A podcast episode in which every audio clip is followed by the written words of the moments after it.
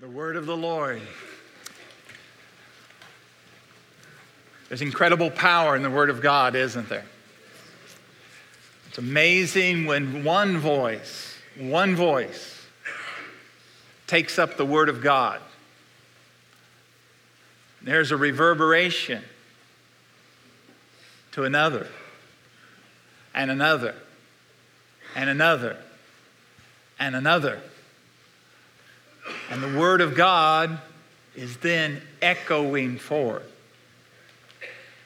with the power of the multitude sharing the Word of God.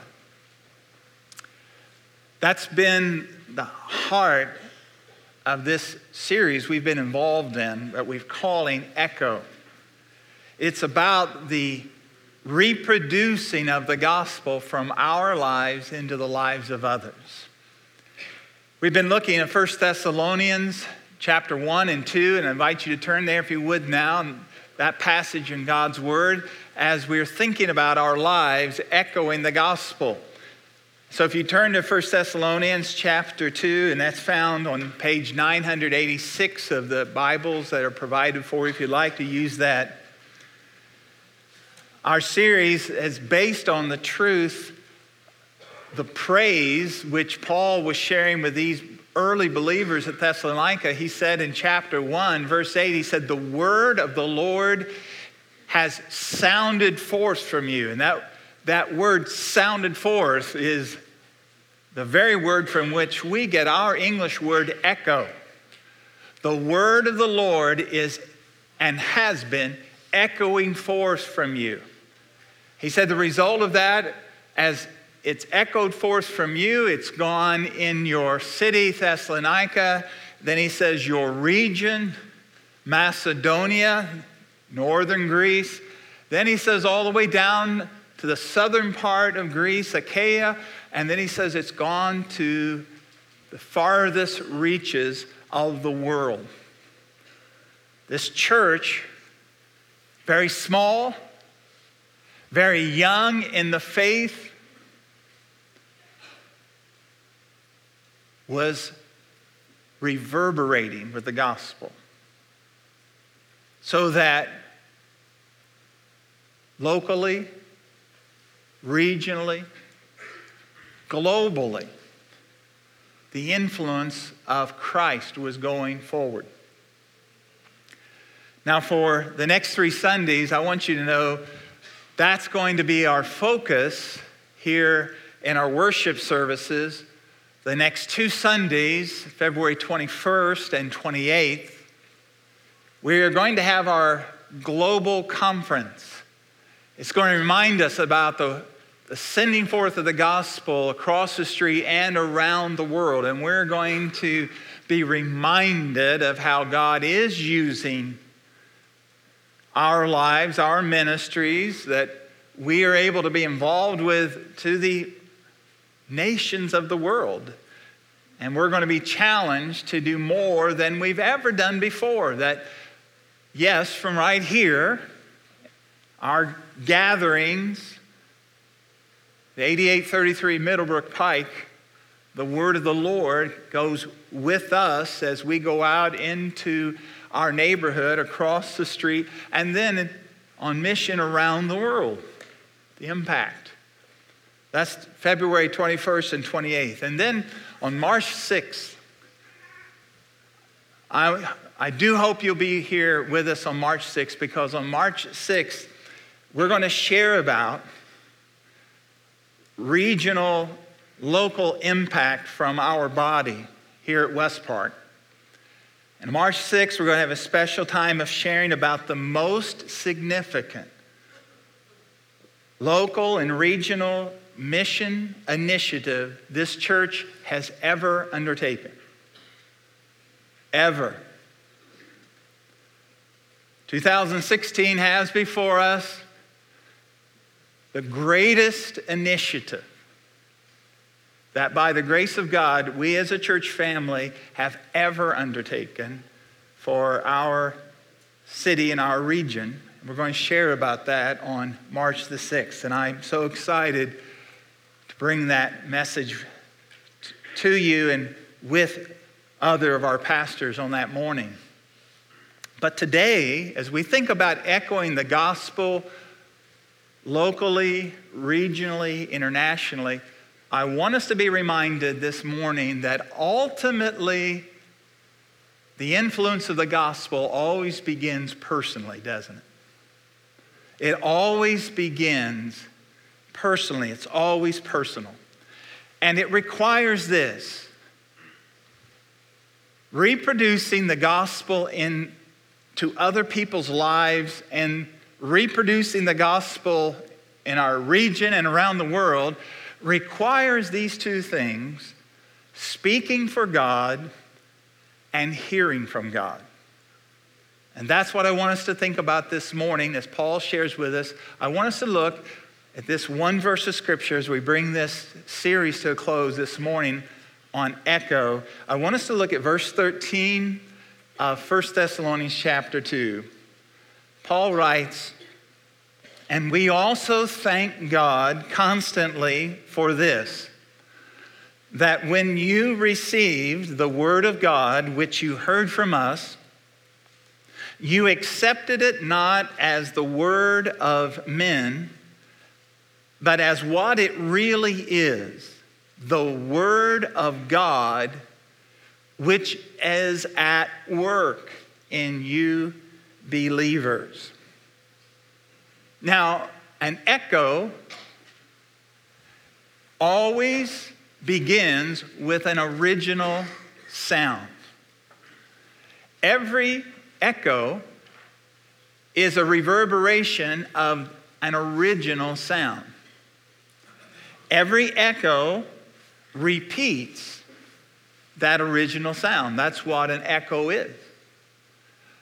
There's been original sound and now there's a repeating of that sound.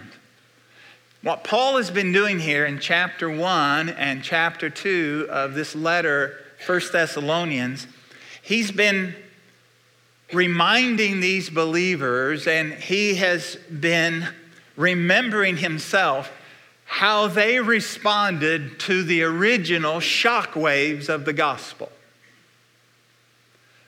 the shock wave of the gospel had come to Thessalonica. Where did that shock wave begin? It did not begin with the Apostle Paul. The shock wave of the gospel began from an earthquake, or we could say two earthquakes. The shockwave of the gospel goes all the way back to a Friday afternoon in the spring when the Lord Jesus gave his life on the cross and cried out, It is finished, delivered up his spirit to God. The Bible says an earthquake shook the whole region of Jerusalem. And on Sunday morning, there was another earthquake. And that earthquake shook the city of Jerusalem and the surrounding area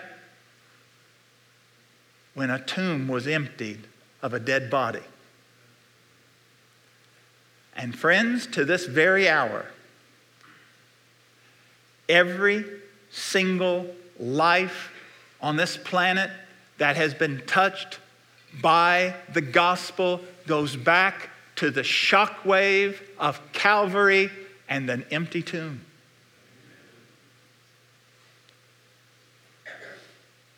Has that shockwave reached you? Have you ever been rocked by the reality that Christ died for you and he is risen from the dead to save your soul. Have you ever been rocked by that? I'm not asking you if you have knowledge of it, you're aware of it, but I'm asking you have you ever been rocked so that you've never been the same since the Son of God brought an earthquake into your soul. That is the gospel. That's the gospel. And that's where the echo starts, my friend. The echo goes out from that. And so I want you now to notice that Paul says when we have experienced the shock waves of the gospel of Christ, that means two things. He says, we must be people like himself who are speaking for God and hearing from God. Speaking for God and hearing from God. We keep the echo. We share the echo. As we speak for God, we hear from God. Now, Paul says in verse 13 that he came to them speaking for God. Verse 13, and he says, We also thank God that when you received the word of God, which you heard from us, you accepted it not as the word of men, but as what it is the word of God. He says, You heard the word of God from us. We spoke to you God's word. I remember many years ago when I was just first here as a pastor, somehow I was invited to be on a television program which had a panel discussing faith and current events. Faith and current events. Now, I didn't know how they got my name. Maybe they wanted a representative of the young lunatic fringe. I don't know. But they got my name, and honestly, I was pretty proud about that until I found out it was going to be broadcast at 5 a.m. on Saturday morning. And, and I hope it was a blessing to all seven people who saw it. But while we were there taping this broadcast, there were several of us there, there as representatives of the clergy. And uh, we were interacting about faith and how it, it connects to current events. And I evidently, some things I was, I was saying was, they were frustrating um, a member of the clergy because he did what a lot of members of the clergy do. He looked up and began to bump his fingers like this, very clergy like. and he said, I remember, he was looking up and he said, well, we must be careful that we don't come across as if we speak for God. What he said as he was bumping his fingers. Now, what went through my mind was, you don't have to worry about that because you don't. All right, I, that, that, that was right there, but it uh, clamped it down. but here's what I did say. I said, and I, try, I tried to say graciously, I said, Dear friend, that's exactly who I speak for. That's what we're supposed to be doing, speaking for God. Now, friends, there's, listen, there's all the difference in the world in speaking as God and speaking for God. We don't speak as God. The most fundamental truth you'll ever learn in your life is this there is a God, and I'm not Him. It all starts there. We don't speak as God, but every Christian, not just pastors, missionaries, every Christian is to speak for God. We are ambassadors for Christ. The gospel is all about speaking for God. I hope we understand, folks, you cannot be a gospel Christian and not speak for God. You cannot fulfill what the Lord wants you to do. You cannot do what you're on this planet to do as a Christian unless you speak for God. Because the truth is, what I think, what you think, really doesn't matter it's what our Lord says, and we are to speak that truth in love. Now, Paul is rejoicing here how he spoke for God and he's rejoicing they listen. But now, friends, what I want us to do is recognize that we have the privilege and the empowerment, in a sense, to do exactly what Paul did speaking for God. Now, there are four truths here I want you to see very quickly about speaking for God. And Paul shares these truths. There are four principles. Number one, the first principle is revelation. He says he spoke the word of God. Revelation means to reveal. It means God has revealed his thoughts. He's revealed himself. Here's a question a question about a question. Do you know what the first question is in the Bible? And do you know who asked the first question recorded in the Bible? The first question in the Bible was a questioning of God's revelation. And the question came from Satan in the form of a serpent. When he said to Eve in the garden, Has God said, You shall not eat of the tree? He questioned God's revelation. Has God said? And how things would have been different if Eve and Adam had said, Yes, that's exactly what he said, and stood on that. Friends, there is a God. The first phrase in the Bible, how does the Bible open? In the beginning, God. God doesn't try to prove his existence, God declares his existence. Genesis 1 1. In the beginning, God. What's Genesis 1 2? And God said, Let there be light. What do we learn from the opening sentences of the Bible? There is a God, and he is not silent. The God of heaven and earth is not silent, he speaks. He is a speaking God. He reveals himself. God speaks. There's many ways that God speaks. God speaks in creation. The Bible says you look around you and the heavens declare the glory of God. The Bible says God has spoken not just through creation, He's spoken through the incarnation. He has come in the flesh. That's what incarnate means. God has come in the flesh in the body of Jesus of Nazareth. What does it say of Jesus? In the beginning was the Word, and the Word was with God, and the Word was God. And the Word was made flesh and dwelt among us, and we beheld His glory, the glory as of the one and only Son of God.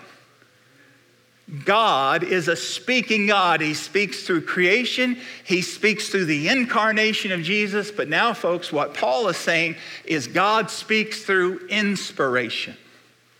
Inspiration. Notice what he says You heard this from us. The word of God, which you have heard from us. Now, this is very important. Paul is claiming here that as an apostle, when he speaks, he speaks with the authority of God. And the word that he created, Paul actually created a word to describe that. He calls it inspiration, inspired. In 2 Timothy chapter 3 verse 16, Paul's writing to the young pastor Timothy and he says, "All scripture is given by inspiration of God." He created the word. The word is theopneustos, God breathed. That the scripture is breathed. Paul saying that the apostles were being borne along by the Spirit. They were being inspired by God. The apostle Peter says in 2 Peter chapter 1 that he, like the other prophets and apostles, are being borne along by the Spirit of God so that what they said and wrote was the Word of God. And I love this passage later in 2 Peter. Paul, uh, Peter refers to Paul's writings, and you know what he says? He says, our beloved brother Paul has written of these things, and then he says in parenthesis, in which all of his writings are things hard to understand. And when, I always chuckle when I read that and go, if Peter had a hard time understanding Paul, no wonder I'm not getting some of it. But then this is what Peter said next. He said, Paul has written things hard to understand he said, But there are ungodly and unlearned people who twist his words as they do all the scriptures. Peter said that when Paul wrote, he was writing the scriptures. God has revealed himself through the apostles and through the words that he shared through them and through their writings. And with that revelation from God, by the inspiration of God, comes this that Paul says he had, and now we have there's authority. There's authority. He said, You heard it for what it really is. You heard the gospel. You heard our message for what it really is the Word of God. Paul claimed divine authority for what he was sharing. Now, it was delegated authority from God. He didn't start the echo. The echo started with the first sound of the Jesus Christ and his truth. The truth of scriptures comes from our Lord, but he has authority delegated to him to say, This is what God says. You know what the Bible says over 4,000 times? To this effect, the Bible says, Thus says the Lord. 4,000 times. This is what God has to say. Now, friends, today, we don't have apostles. As far as we know, the last of the apostles, the apostle John, died at the very end of the very first century. We have no apostles. I thought it was very interesting. This week there was a historic meeting. Did you read about it? Hadn't been a meeting like it in a thousand years.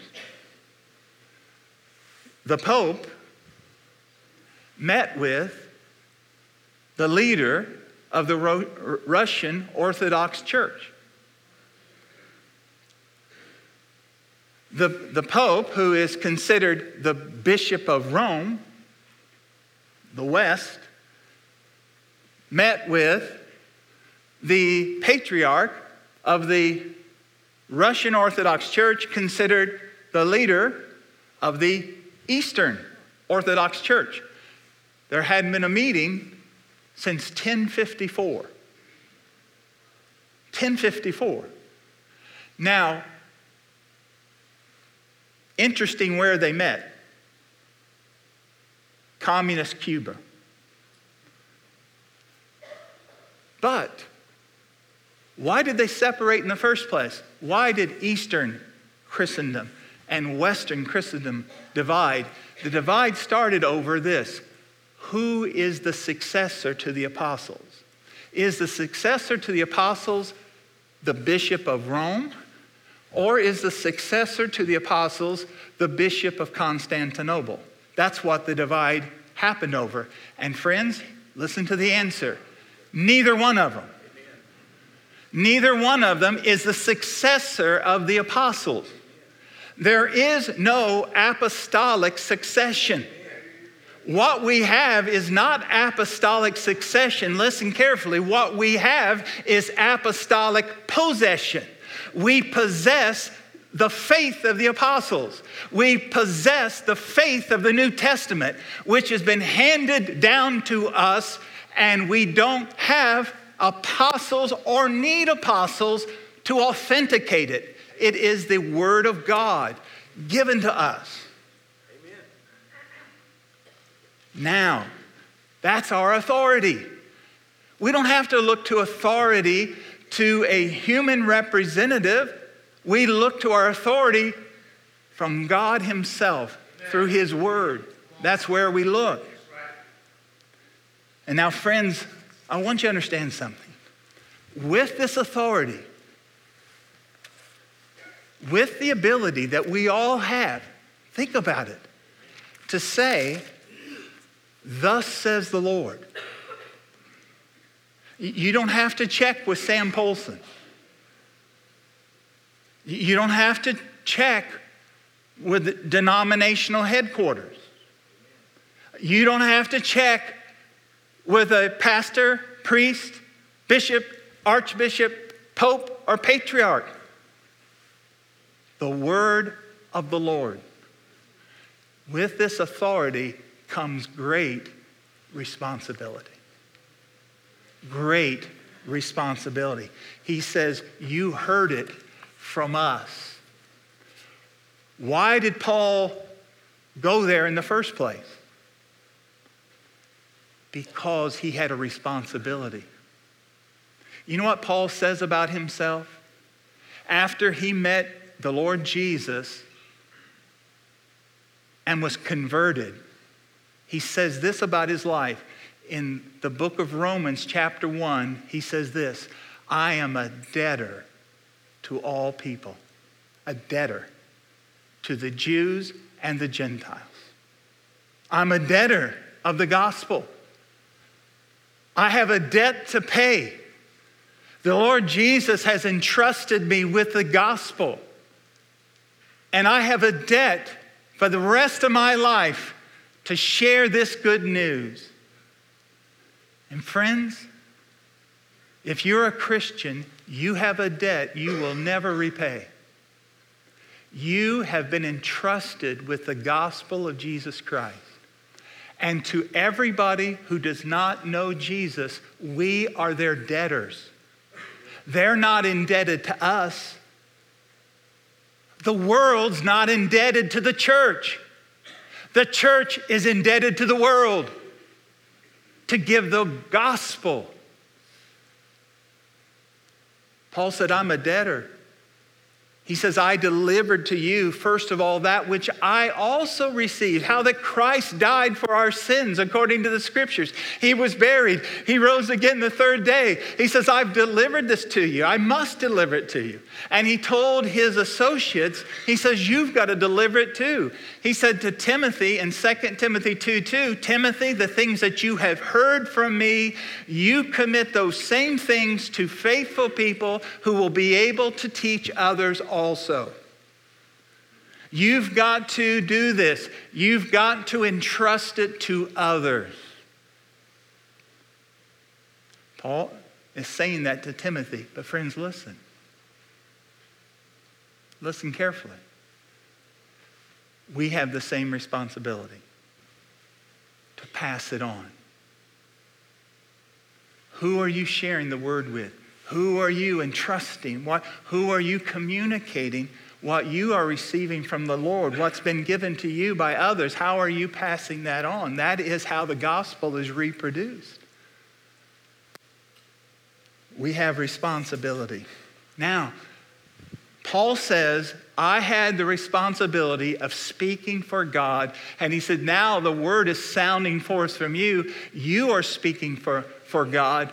But what I want us to think about just for a few minutes is this speaking for God requires hearing from God. You can't speak unless you know the message. You can't speak unless you have listened yourself. So, hearing from God. I want to ask you this Have you ever had a conversation with someone, and while you're talking to them, you can see it in their eyes, they are ignoring you. they're ignoring you. Have you ever had that you're talking to someone and looking at them, you know in their mind they're, they're saying, Are you still talking? Or maybe, have you ever had this? You're speaking and somebody is just enduring what you're saying. They're just enduring it. I know what that feels like. Sometimes. How long? You know, when will this persecution be over? You know, it's like an old Johnny Cash song I'm stuck in Polson's prison, okay? Time keeps dragging on.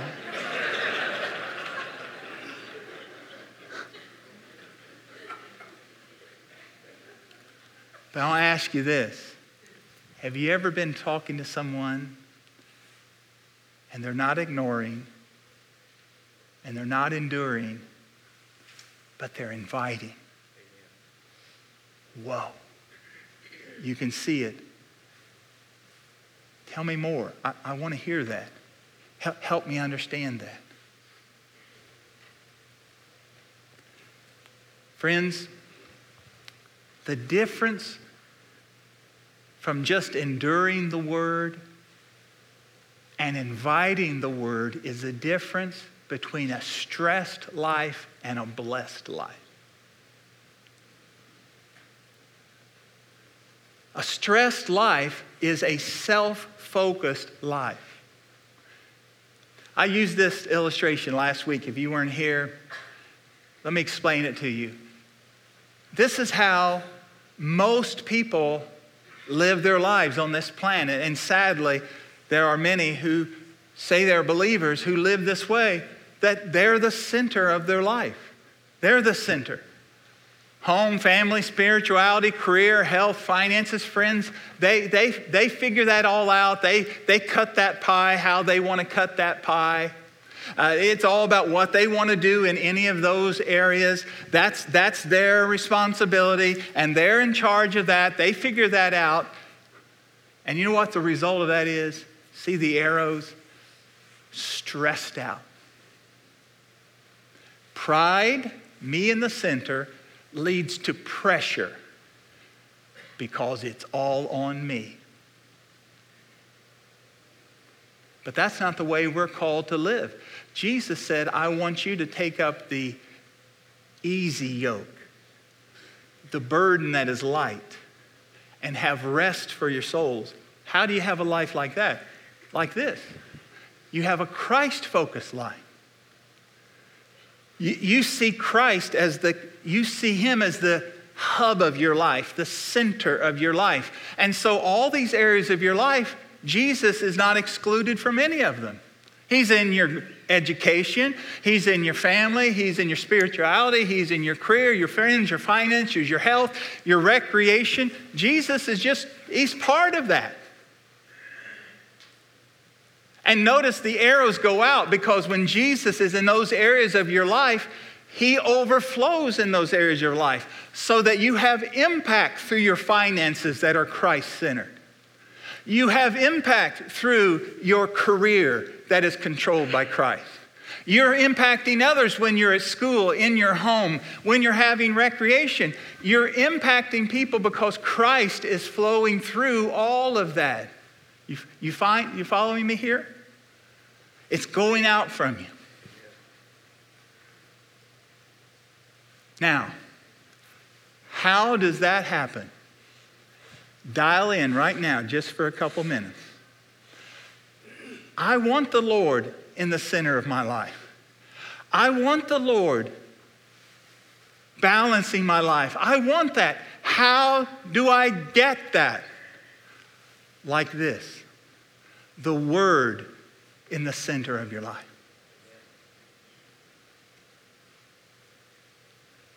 The Christ focused life is a word centered life.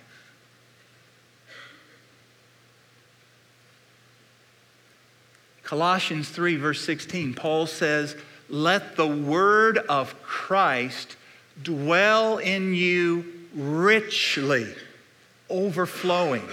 Let the word of Christ dwell in you, overflowing. Use this illustration the word of Christ overflowing into your health, overflowing into your finances, the word of Christ overflowing into your career.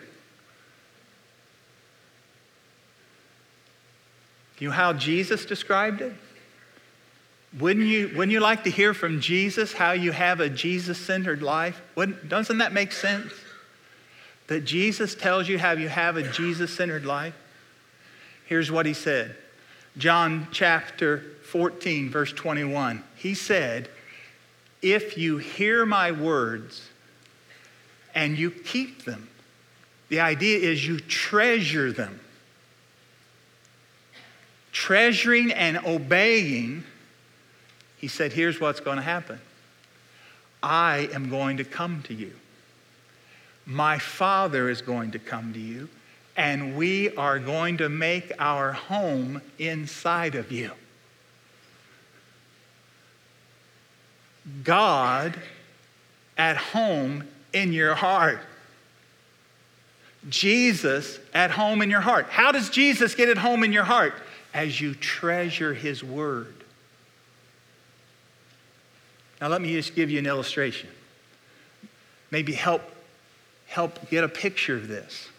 Let's say I come visit your house. Just as I'm about to ring the doorbell, next to the front door, I see a sign that says, Silence is golden. I go, oh, that's nice. Huh. You open the door. Hey, Sam, how are you? Come on in. Glad to have you here, Sam. Come on in. I come in, I sit down. I notice there's a little print on the wall that says, Do not disturb. Oh. I notice next to me here on the coffee table as a little sign. It says, Keep quiet. Another one over here, it says, silence. And I'm sitting there in your living room and I say, Well, you know, I was just in the neighborhood. Shh, you say to me. Oh, well, I wanted to follow up. Shh. I don't understand. Shh. Shh. What would I do? Well, I'm not exactly sure what I might do, but I, I would get up and I would say, okay, and I would leave. And you take me out to the front porch, you say, come again, Sam. Been wonderful having you here. Bring Susan next time. Love having you. Thank you. You say, that is stupid, Sam. That's a silly that's silly. It's not nearly as silly as people who go to church on Sunday, sing songs about Jesus being all to them, listen to messages about Jesus being the center of your life, and then as they go through the week, when it comes to their job, they say, Shh, Jesus.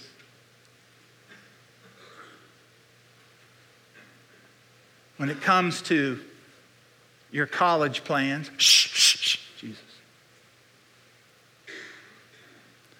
When it comes to what you're going to do with your finances or your record, shh, shh, Jesus. How ridiculous it is to be so deceived, to think that Christ can be the center of your life when you don't want to listen to his word. Right here. Right here. Thus says the Lord. This is Jesus speaking. Do not deceive yourself. If you do not want to read this word and heed it, you do not want Jesus in your life. Just get honest.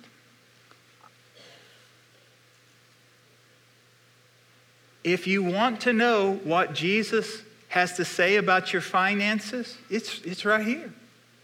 You want to know what he wants you to do with your career? It's right here. You want to know what Jesus says about being a son or a daughter or a grandfather or a father or mother? It's right here.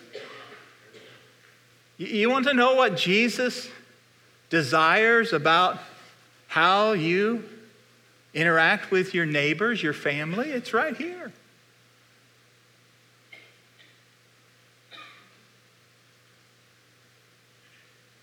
Don't come to church on Sunday and then shh Jesus all day, all week long. Friends, anybody can read the Bible. And you know what? If you can't read, that's nothing to be ashamed of. But I want to tell you, there's CDs everywhere of the Bible. There's no reason for anyone who is here this morning not to be able to say, This is what God says and to have Jesus guiding your life, to hear the word of the Lord. And why is that? This isn't a burden. Do we have anything to fear from the God who gave Christ for us? Do we have anything to fear from Jesus being the center of our life when he took up the cross for us? No. He loves us. He wants what's best for us. He wants us to have the easy yoke and the light burden. He wants us to have peace in our heart and power in our lives, and that comes from the echo of His word reverberating in our heart.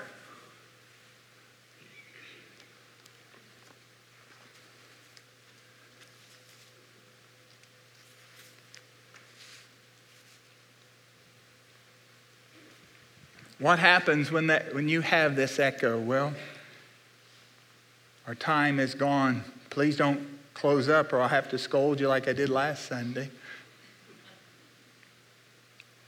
When the word of Christ is dwelling in your heart, look at chapter 1, verse 6. There's imitation. You become imitators of the followers of Christ.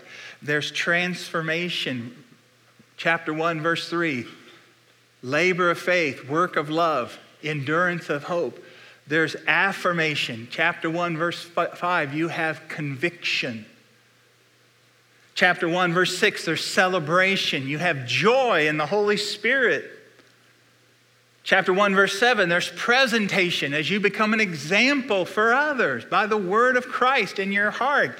There becomes proclamation. You start sharing it. Chapter 1, verse 8, there's liberation. You turn from your idols and you serve the living God. And there's expectation. Verse 10, you're looking for Jesus to come. In chapter 2, verse 14, there's also going to be tribulation. As we follow Christ, we're going against the world. But you know, when you follow Christ, wherever he leads you, there may be tribulation, but there's glorification, right? Philippians 1:29 It has been given to you not only to believe in Christ, but to also suffer for his sake. It has been given to us the privilege of not only believing Christ, believing in Christ, but to suffer for his sake. Friends, I want to tell you why do we listen to the Word of God? Why do we follow hard after Jesus? Why do we willingly endure persecution if it comes? Listen carefully. Because he's worth it, right? Because he's worthy. He's worth it. Let's stand. I want us to sing of the worth of Jesus as we bring to a close this worship. I want us to worship the Lord the name of Jesus, all hail the power of Jesus' name. Amen. I hope you'll sing it with your heart. Let's close in proclamation. Let's let the word sound forth from us. All hail the power of Jesus' name. Let's sing it to the Lord.